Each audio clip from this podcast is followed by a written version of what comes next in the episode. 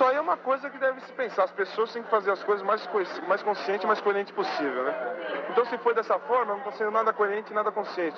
Porque eu não falei nada de anormal, muito assumo o que eu falei, assumo minhas atitudes também.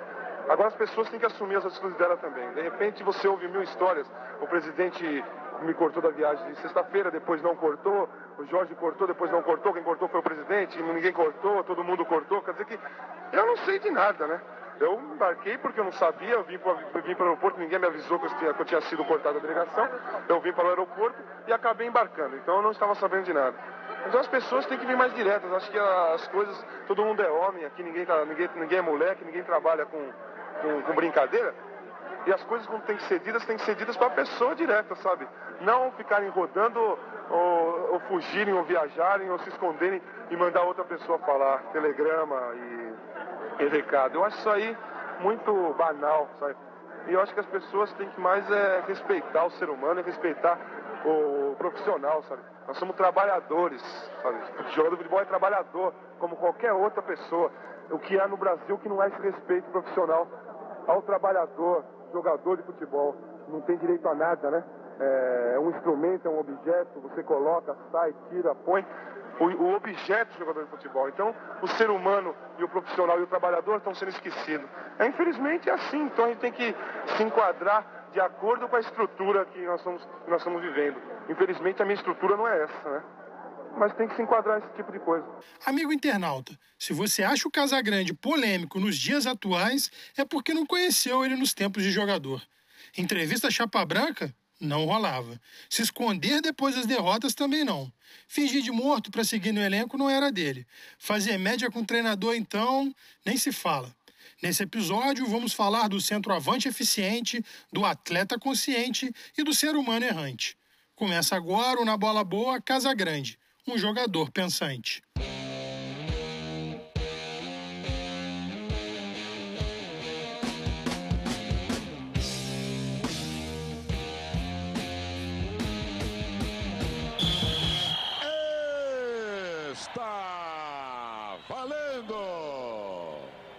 Apito juiz e está valendo o André Pinheiro, um supersticioso preso aos fatos, falando diretamente do Na Bola Boa.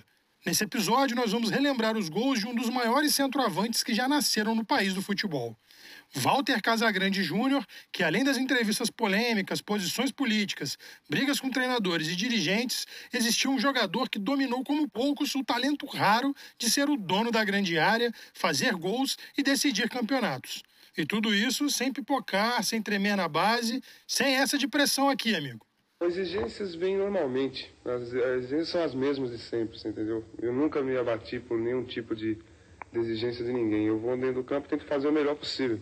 Às vezes dá certo, às vezes não dá. Então isso daí é apenas do futebol. Você tem que entrar e tentar fazer o melhor. Cria da base do Corinthians, subiu para os profissionais em 1980, mas de cara já se desentendeu com o treinador Oswaldo Brandão e acabou sendo emprestado para a Caldense de Minas Gerais.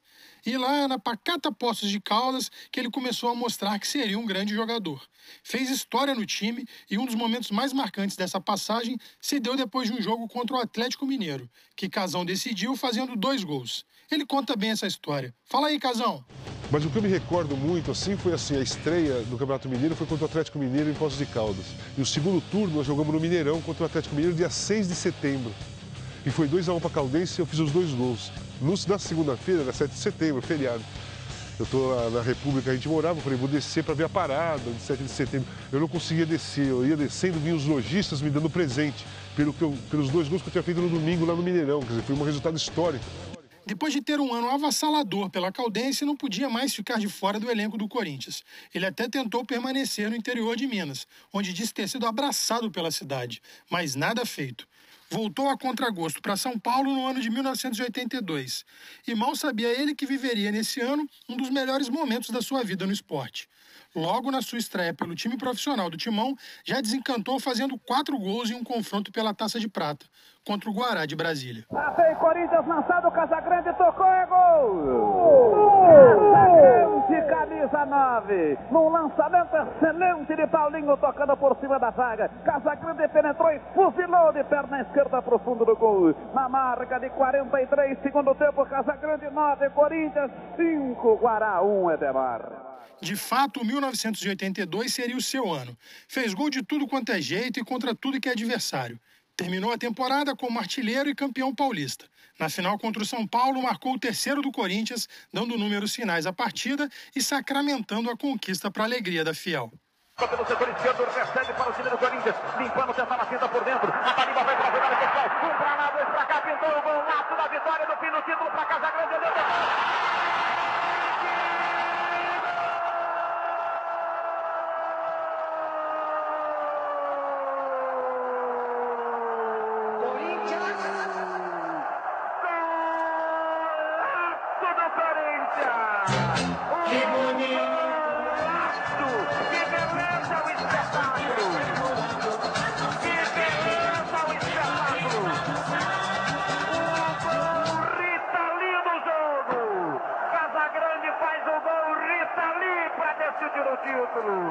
consolidar a vitória, entusiasmar o meu povo, na frente o Coringão, três para o Corinthians, Corinthians. um para o São Paulo, está decidido o título paulista, há uma empolgação natural do meu povo, há uma festa incrível, o Corinthians faz 3 a 1 em cima do São Paulo. Aos 41 da etapa complementar, o Corinthians vai se sagrar campeão paulista de 82 para quem não entendeu a alusão que o genial Osmar Santos fez na narração desse gol, chamando-o de gol Ritali, naquela época Casão era frequentador assíduo dos principais shows que aconteciam em São Paulo.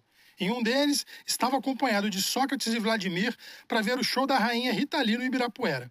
Uma história que vale a pena ser contada por eles. Nós íamos em todos os shows que tinham em São Paulo. De sexta-feira, se a gente concentrava no sábado, nós fomos ver a Blitz, Maria Bethânia, Djavan, Ney Mato Grosso, Moraes Moreira, todos os shows, Caetano Veloso, todos os shows a gente ia. E da Rita, falei, pô, da Rita tem que ir, vamos lá, vamos lá, vamos lá. E aí chegamos lá, sentamos, ficamos assim, não dava nem pra assistir direito o show, porque tinha muita gente no Ibirapuera. Ficamos na, na lateral do palco, assim. E aí, eu acho que foi o Casão teve a ideia maluca de dar uma camisa do Corinthians pra Rita. Só que ninguém tinha camisa do Corinthians. Aí eu olhei assim, tinha um cara no público com a camisa do Corinthians, no show, né? Eu cheguei no cara, falei assim: Meu, vem cá, você não me dá essa camisa do Corinthians? O cara falou: Porra, meu, você não é o Casagrande? Você joga no Corinthians, meu, você não... meu, eu não tenho a camisa, eu quero dar a camisa pra Rita Lee. Tá bom, eu tirou a camisa e deu pra gente.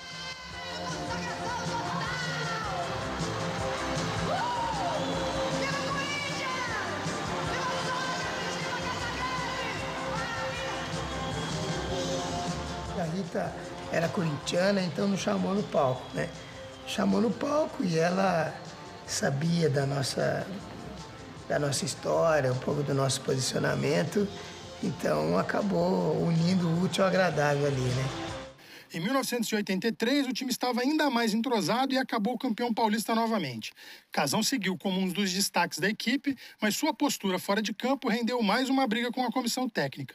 O treinador Jorge Vieira não gostava da agitada vida de boêmio do atacante e no ano seguinte ele acabou sendo emprestado para o São Paulo. No Morumbi, que já contava com Careca, acabou jogando até pela meia-direita, mas ainda assim fez os seus gols. Falta pelo setor esquerdo, Nelson cobra a falta, a bola para o subiu Careca, transou, casão de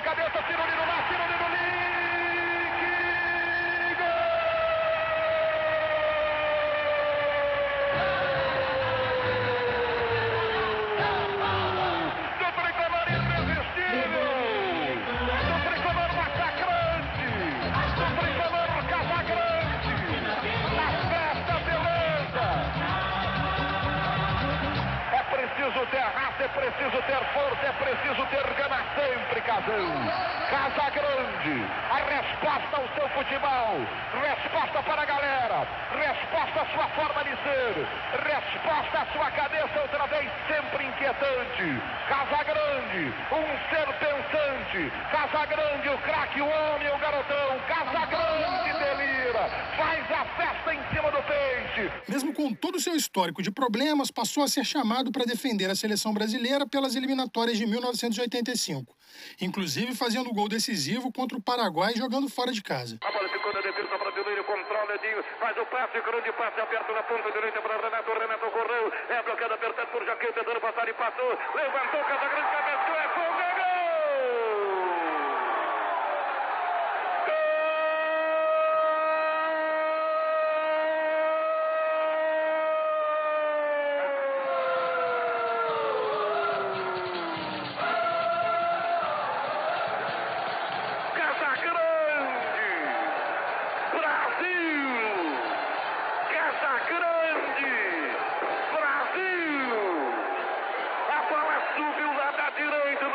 escapada de Renato.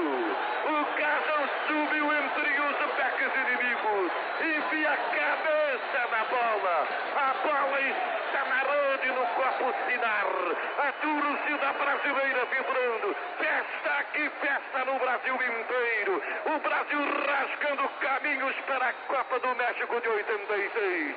Casa Grande, Casa Grande, Casa Grande número 9. 27 minutos de jogo, torcida brasileira. Brasil 1, Paraguai 0, olho vivo. Foi convocado para a Copa de 1986 no México, mas não teve uma participação efetiva na competição. Mesmo assim, ganhou projeção internacional e acabou sendo negociado com o Porto, chegando ao clube para fazer parte do elenco que se sagraria campeão da Liga dos Campeões em 1987. A passagem por Portugal foi rápida. Uma lesão o tirou de boa parte da temporada e depois da recuperação acabou indo para o futebol italiano. No país da bota, Casão jogou pelo Ascoli, mas foi pelo Torino que mais se destacou, faturando a Copa da Itália na temporada 92-93 e ficando com o vice-campeonato da Copa da UEFA na temporada 91-92, quando chegou a marcar dois gols no primeiro jogo da final contra o Ajax. Com lesões constantes e muita saudade de casa, resolveu retornar ao Brasil em 1993, depois de seis anos jogando na Europa foi para o Flamengo reviver uma dupla de sucesso com o também polêmico Renato Gaúcho. Porém, o momento de maior destaque dessa passagem se deu no Paquembu, em um jogo contra o Corinthians pelo Campeonato Brasileiro. O atacante frio e calculista não conseguiu driblar a emoção ao ouvir a torcida do seu antigo clube gritar.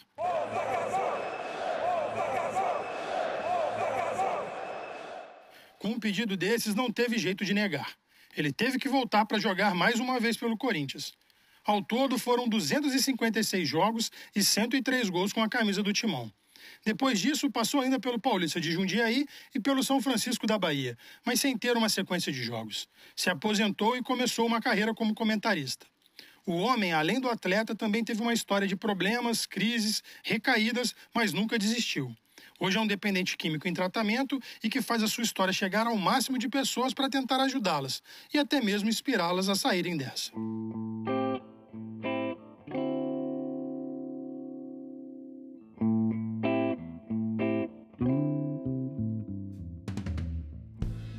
Valeu, casão. Vamos chegando ao final de mais um episódio. Esse é o Na Bola Boa, podcast maroto que conta umas histórias sobre o futebol brasileiro. E só lembrando que eu aguardo seu pedido, sua cornetada, seu comentário lá no instagram.com/barra na bola boa underline ou no twitter.com/barra na bola boa. Quem costura tudo que eu falo por aqui é o mestre Matheus Pinheiro, ou melhor dizendo, o menino Tuntum. O som que embala esse momento único é Dia Maneiro do Lequinho. Agora vamos de indicação e nesse episódio eu vou fazer algo diferente. A dica é de um livro. Leiam a biografia do mestre, Casa Grande e seus demônios. Vale a pena cada página. Pronto, larga esse podcast e vai ler um livro, pô.